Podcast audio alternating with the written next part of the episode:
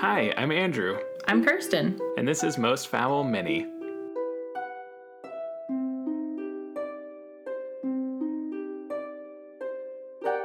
Hey, everybody. It's so good to be back, and we have an amazing show for you today. Another wonderful mini episode. We have a very special guest, and I am going to let Andrew introduce her. She's that special. The guest today is one of the best people on this planet, and you're very lucky to be listening to her inciting incident. She's my dear friend, platonic soulmate, Liz Bernstein. Hello. Yes, I often feel bad for my partner when we hang up the phone after talking, and I'm like, I love you so much. Okay, bye, Andrew. and my partner's just in the other room, alone and lonely. Relate to that. Andrew was my work husband for a while, and I definitely felt like at times we would be talking on the phone at night about work stuff, and my husband's just in the other room doing his own thing. And it's like, and then, Andrew, you won't believe what so and so said. well, that actually reminds me that we maybe have a dating update. I don't know. Dates are happening. There mm-hmm. is a date in two days. Oh, and it's for lunch this time. It's a step up from coffee. That is a commitment, Um, so far, not a murderer. as far as you know. I'm watching. I'm watching for any flags. Well, you know, I was thinking about your dating the other day, and we had talked about. I made what I thought might be a funny one liner men literally more likely to kill you than to bring you flowers on a first date.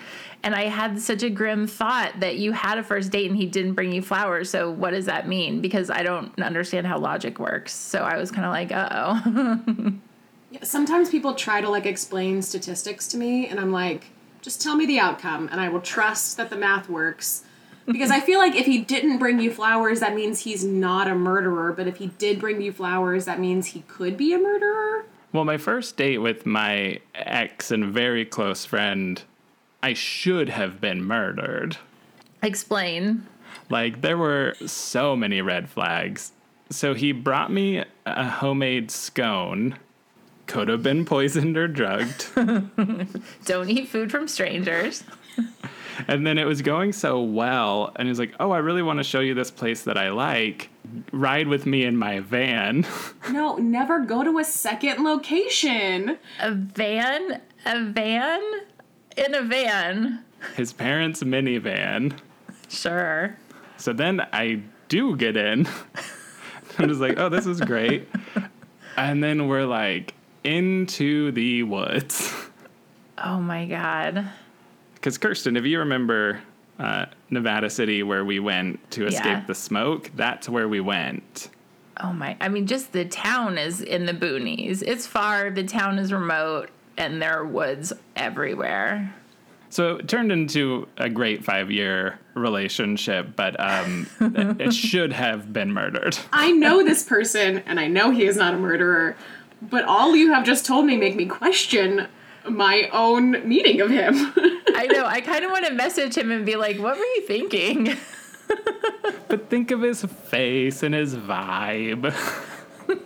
But that could all be an act. I mean, look at Ted Bundy. He was like this poor, poor handsome guy with a broken arm. Although I know his his handsomeness is disputed, but Allegedly handsome. his allegedly handsome facade. Well, and we have Bundy connections on the podcast. Oh yeah, Liz, you know someone who knew someone. Do I have Bundy connections? Did I tell you that? Yes, I. Oh my Yeah. gosh! I was like, do I whisper it? I know. oh my gosh, you're so right. How I would. I've been so focused on like thinking about what I'm going to talk about today and like not messing up that I completely forgot my entire rest of my life and history. Um, but yes, we do have Bundy connections. My Bundy connection is that my aunt actually went to FSU and she was in a sorority during the whole Bundy sorority crime spree. And so she is the youngest sibling of the three siblings of my dad and my uncle and my aunt. Um, and my dad's like a big bruiser of a guy, and especially back in the 70s, was just like a surfer and did karate and like was just very big and tough. And so my grandparents sent him to go sleep on the sorority um, living room floor with a baseball bat just in case Ted Bundy tried to break in, I guess they thought that my my dad alone was going to end that murder spree. So yeah, that's I mean, it's something, you know, because part of me when I hear those, I mean, you never want to like second guess people or like make it sound like you think it's the victim's fault. Like I'm not a victim blamer in any way shape or form. But there's a part of you that's like why were why was anybody still in town? Like what was the thought process? What was going on? And so that's such a good example of okay people were doing stuff. People were taking it seriously. And yeah i would have slept better with some big burly guy with a baseball bat in my living room than not. Yeah absolutely. I mean, it is safer. It's all about risk reduction. yes. My mom, well, my mom was a co ed in Utah at that time. And so she still has it to this day, but she had like keychain mace that her uncle, who was a cop, gave her. wow And it was like, if any man speaks to you, spray him in the eyes. spray first. unlike my mom later. who my mom told us a couple of weeks ago you know andrew asked how what was your deal like during all of this going oh i wasn't afraid nothing nothing could happen to me. My mom made absolutely no life alterations so i'm lucky to be here today basically. So shall we jump right in? I'm excited to hear what you have to tell us liz in terms of your inciting incident. Yeah, so just a quick plug to the listener. Please go to our website and send us your inciting incidents so we can read them in future mini episodes. yes So without further ado, the big question, Liz, is what is your inciting incident, which is a thing in culture, an event, an amalgamation of a couple different things that happen in your life? What was it that really set you on the path of following true crime? Yeah, so I feel like I have an amalgamation. If I was going to uh, kind of categorize that, the one that I think is most unique to me in my experience is when I was eight. My mom was called for jury duty. Um, and when you're called for jury duty, you have no idea what you're going to be called for. And she happened to be called for like the biggest murder trial that was happening in my little hometown, um, or that like had ever happened in my little hometown, and she ended up being selected for the jury, which she really tried not to be because we apparently I I didn't at the time I was eight, but we apparently knew the family. My dad owned a surf shop, and the girl who was involved in the murder worked for the surf shop for a while, and like had worked for my grandfather in our in our other store that my grandfather owned. So we like straight up knew the family, knew the people involved. And my mom was like, "Here is my whole family history. Please don't select me to be on this this jury." And she Yeah. was for some reason. The case was huge. Um, the trial went on for months. It was in the news. I can tell you a little bit about the trial. I will do a trigger warning because it's horrific. Trigger warning child murder. The girl was around my sister's age ish. My sister's a little bit older than me. She was like college age. My sister knew this girl. Girl had hidden her pregnancy and then had had the baby in her bathroom of her mom's house and allegedly had the baby alive and then wrapped the baby in garbage bags and hid it in the closet. Um, and so she was on trial for, for murdering her child. She said that the baby had been born already dead. And so this is like this horrific murder trial that my mom is a part of. She has to listen to all of these testimonies, she has to sit through all of these pictures. Worst thing that's ever happened. She ends up being um, chosen as an alternate, which means that you don't have to be one of the people actually making the call as to whether somebody is guilty or not guilty. But she got to be on Dateline and we all got to meet Hoda Kotb, which is what I remember from this horrible time in my mom's life, is that I got to see uh, Dateline record in the Casa Monica Resort in St. Augustine, Florida. So we got to hang out at like this fancy resort and meet Hoda Kotb and see like all the behind the scenes of like recording the news. Um, Wow. And so when I remember this time in my life, I like get very excited because it's when I first met Hoda Kotb.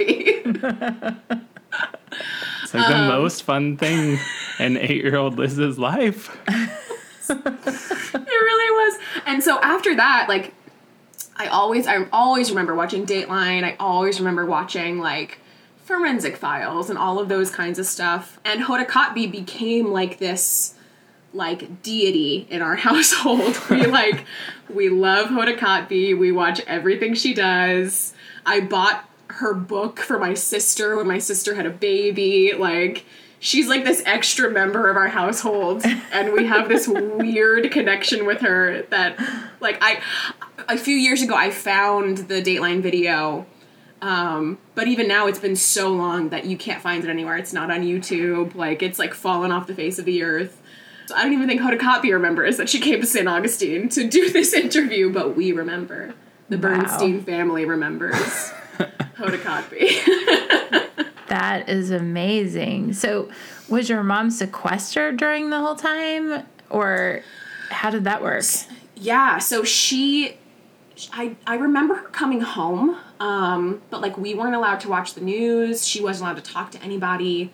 Um, and she, I remember during the time where she would tell us like there were reporters in the the parking lot that were like trying to get statements from them, but like you're not allowed to talk to anybody. You're not allowed to.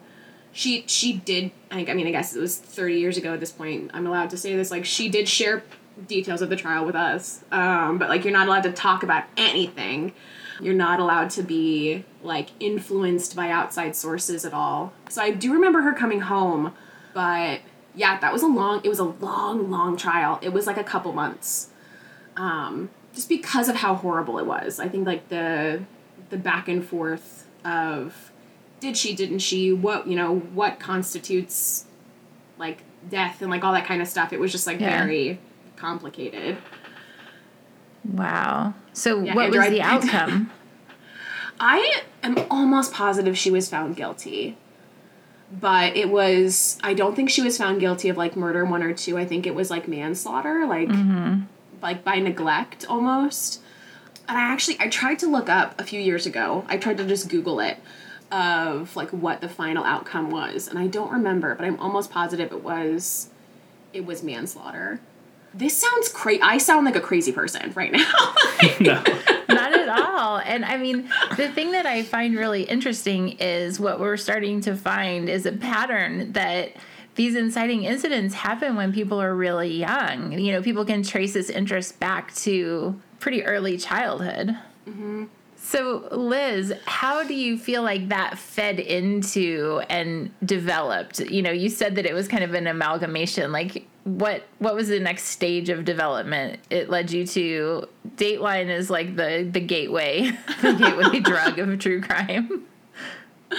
It's funny. So I actually the topic that I had kind of told Andrew that I was interested in talking about was not that at all. So I totally sprung child murder on on both of you. I apologize for that. Um the thing that I had actually thought about was the fact that I love murder mysteries, always kind of loved that, and I was looking at my DVD and VHS um, kind of shelf the other night, and I realized how many movies I have currently or have watched that involve mice, animated mice, rescuing children from like perilous situations.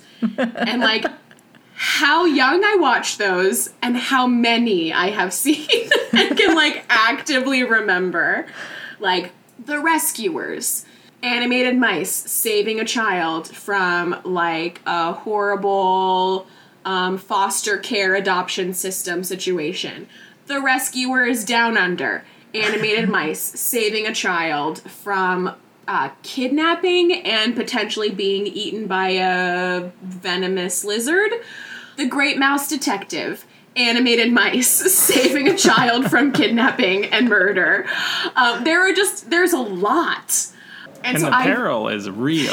the peril it's not like oh no are they gonna make it like no this child is gonna die unless these animated mice come to their rescue i hope they can befriend you know a bird that can fly them in fast enough to save these children Yeah, fun and zany seagull. Yeah, the the animated movies of the 70s and 80s just had a totally different take on the the stakes. The stakes were so high compared to now. It's like, oh, you know, I mean, I can't even think of something off off the cuff, but the stakes are so incredibly low. right right exactly i feel like we got scared in the 90s that we were like 90s and early 2000s that like we were making children into crazy murder obsessed people which they clearly they were. Um so that was correct. Um but i also started thinking about i also really loved there were a lot of like little girl spies or like little girl detectives um, harriet the spy and like all those types of movies. And then i remember the fact that those were things that were present in the 50s 40s and 50s too. And i just think that's such an interesting thing that clearly we love exposing children. You know these books um, the hardy boys these are geared toward children. Yeah. to, to thinking about like okay how can you be a detective to solve this murder? It's like what? Is that do we want a child to learn that? Okay. Like, Well, and I wonder how it came out of, you know, fables of hundreds of years ago, and they were intended to teach these kind of lessons of how to survive in the world and yada yada, and how that may have evolved into that. I, you know, I don't know, but there is something that is so hyper specific about where it went. You know, like how Right. often are children really going to be in that situation as opposed to fables that were like, don't let your goats wander off a cliff or whatever, you know? Well, yeah, I mean, we all know fables and nursery rhymes are dark, but like, I feel like Hansel and Gretel was a big part of everyone's childhood, and it is children being eaten. yeah. I I haven't had the stomach to really like expose my kids to that yet. And the older one is 8, but you know, by then at 8 I knew all about that and yeah, they were getting eaten and it was just I don't know, it didn't seem so horrific, but now even as an adult, it seems too horrific to expose my children to. Actually, the one that just popped into my head, the real horror, I think, is Little Red Riding Hood. I mean, eating the grandma, eating her, I believe, the axe man having to cut them out of his mm-hmm. stomach. Like, oh yeah. you're a li- or at least we of previous generations. I don't know, maybe Gen Z's never heard of it, but that's dark, dark, dark. Yeah. I will say, as much as I'm like, why are we showing this to kids?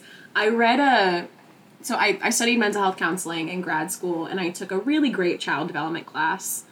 Um, and we all had to like pick a book and like read that book all semester and present it to the class. And so the one that I picked was about fairy tales, um, and like the psych- psychological theory around why fairy tales are good. And in it, the the the writer, the author, kind of purports the fact that like kids need to learn there is good and there is bad. Like kids are very black and white until about a certain age. And if we try to give them like complex villains, you know, villains with a backstory, they really can't, they don't understand. They can't grasp that. Like they need a wolf that eats people and, you know, a grandma that is saved. Like the grandma has to be saved because she's good and the wolf has to eat people because he's bad. Um, you know, like they they don't want to know that the wolf has, you know, a tragic backstory and this is the reason why he eats grandmas. Um, so maybe that is actually the, you know, good for kids to to let them solve murders.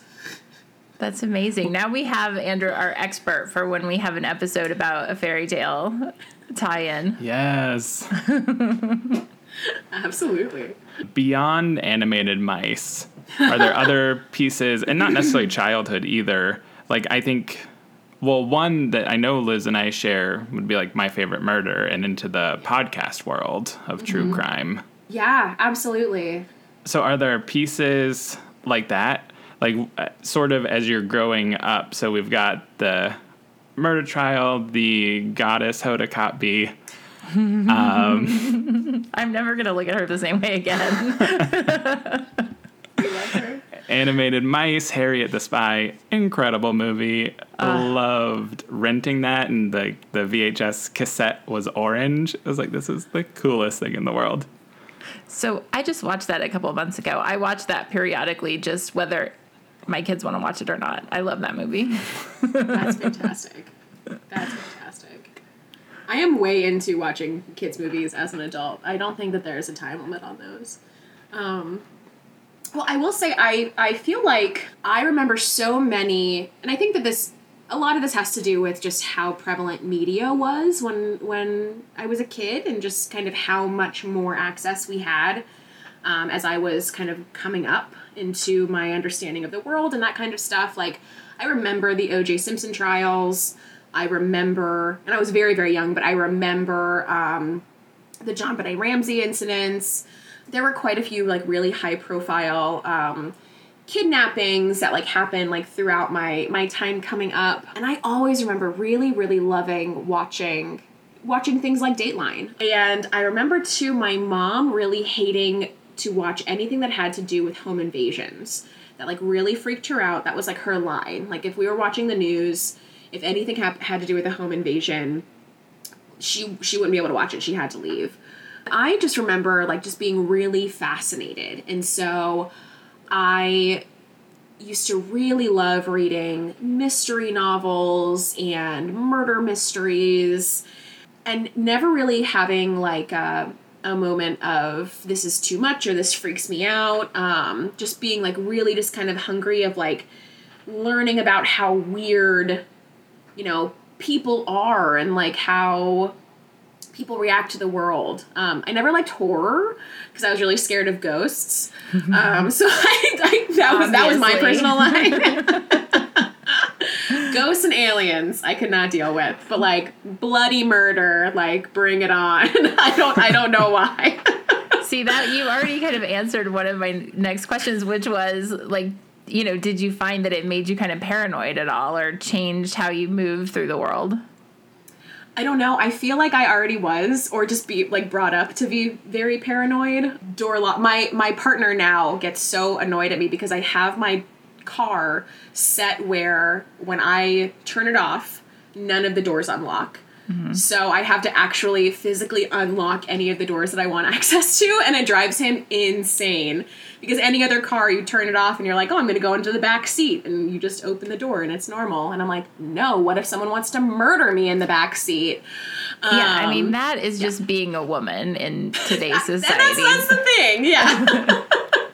I mean, I I can't speak for all of our listeners, but I feel like people are sitting and nodding, especially the women, because yeah, that's just standard. That's standard operating procedure. exactly, and maybe that's why I like I liked true crime so much because it almost felt like a lifelong study of like here are ways that I can continue to protect myself. I remember I went to Target once with an old supervisor, and he, it was nighttime, and he parked. He parked like really far away from the door because he was like, "Well, there's nobody parked out here, so I don't have to worry about like anybody hitting my car or anything like that." And I was like, "You have never been a woman," um, because the places I look to park are as close to the door as possible and under a light. Yes. And this is neither of those things. I never would have even come to this side of the parking lot. um, and we had like a very like, you know, come to realization moment about like privilege and the patriarchy of parking when you go to Target. Totally, totally. But I think, you know, women don't often, well, now I think it's changing, but until just a couple of years ago, I don't think women talked a lot about it. So even men who were married or had sisters or ha- had daughters, like, didn't necessarily know that these were things that we just do all the time. And it's kind of just that thing running in the back of your mind constantly. Yeah, absolutely. Okay, so let's before we end, maybe you could tell us about like your favorite true crime thing right at this moment. Is there something that you're reading or watching that you really love? Yeah, actually. Um, so I will say around 2016, I kind of stopped liking murdery things so much. I definitely still listened to my favorite murderer. Um, but I kind of got to the point where I was like too full. I was like, there's a lot going on in the world, and I can no longer intake any more things I on was like the say, fictional. what else was going on in 2016? Hmm. so I was like, I can't, I can't intake, you know, fictional or like entertainment, murdery stuff anymore for a very long time. Um, and then 2020 happened, and that continued. But I've been venturing back in a little bit, and this is nothing new. But my partner and I started watching True Detective, the first season with Matthew McConaughey, um, and oh gosh, I completely forgot. Woody the other actor's Harrelson? Woody Harrelson. I love him. I can't believe I forgot that. You just had that Um, right there, Andrew. That's great. I had a conversation about True Detective season one with someone else last week. Did you really? It's, it came out in 2014. What are we doing? I mean, but it's so good. Time is a flat circle So is good. just like that is my my deepest truth. and I keep at the end of each episode, I keep saying, okay, here's where they're going with this. Here's what you know the rest of the series is going to look like, and then they do not do the thing that I expect them to do, Yeah. um, which I think has been has been very interesting and very cool. Um, I will say Woody Harrelson's character has been much more difficult to stomach than Matthew McConaughey's, even though Matthew McConaughey is meant to be like the difficult one. And I think it's cool that they're both executive direct or executive producers. Like they're both putting their money into they both put their money into the project, which I think is really neat. The other thing that I'm following are the connection between, and this is truly a connection between, you know, um, pop culture and true crime, I think, is obviously the hashtag Free Britney movement. Um, not only because she is clearly in a very terrible situation, but also I have been doing some very obsessive deep dives into like reading about conservatorships and how they typically go very poorly. Um, and it makes me rethink. I, I mean, I, I was formerly a, a therapist and worked in the mental health field. Um, and makes me rethink the things that I thought were very normal and the procedures that I thought were very normal, kind of within that field and for protection and that kind of thing. So that's been the other thing that I've been obsessed with right now. Yeah, we were just talking about this at our last recording session, and same. I I was never a counselor, but when I first got out of school, I worked um, as a case manager at a group Yeah. And we didn't have formal. Well, I guess we did. We had conservatorships, and we had people whose Medicaid came to us as at the group home, and we dispensed it, and all kinds of stuff. And you know, I mean, I felt benevolent and that I was working to help these folks, but yeah, it really makes you wonder about how that all works, who makes those decisions, and what really is right for people, and who gets to decide. I mean, uh, yeah, it's very, it's very complicated, and I just feel like I'm very happy I don't work in that field anymore. But you know, I hope that there are some smart, compassionate people thinking about it and working on it. And obviously, Britney needs some kind of agency over her life. And I think the point you made last time, Andrew, which was if she's well enough to work, she's well enough to manage her own money. I mean, it just comes down to that. Like, if she is well Yeah. enough to work, then why shouldn't she be in control of her life? Yeah. This has been an amazing episode, and we're so grateful for your time and your stories, Liz. This is amazing. Thank you. Absolutely. I'm very, very happy to be here. Seriously, thank you so much for letting me ramble to, to both of you and your listeners. And listeners, uh, special thanks to Liz as well for being emotional support, creative thought partner, um, all of the conversations uh, months and months ago about ideating on starting a podcast in the first place. Liz is a part of the most foul family.